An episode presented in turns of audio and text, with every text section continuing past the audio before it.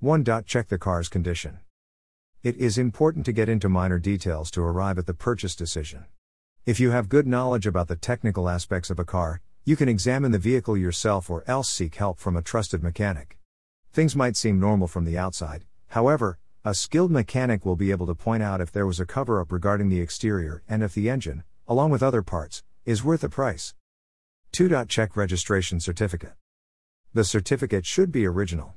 If it is a duplicate one, it will be marked as DRC. In that case, speak to the seller about the DRC status and check in which state was the car registered.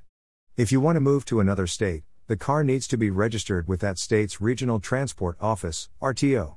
Your name should appear on the vehicle's registration certificate after the purchase. It will have the owner's name and the car's details, engine number, chassis number, etc. 3. Age of the vehicle. After a few years, the used car might need repairs, and its maintenance cost might increase. 4. Mileage If the car is not too old but has major mileage issues, then it can be a result of deeper problems. 5. Test drive Driving the car for a considerable amount of time will tell you about its acceleration and suspension along with its ability to maneuver.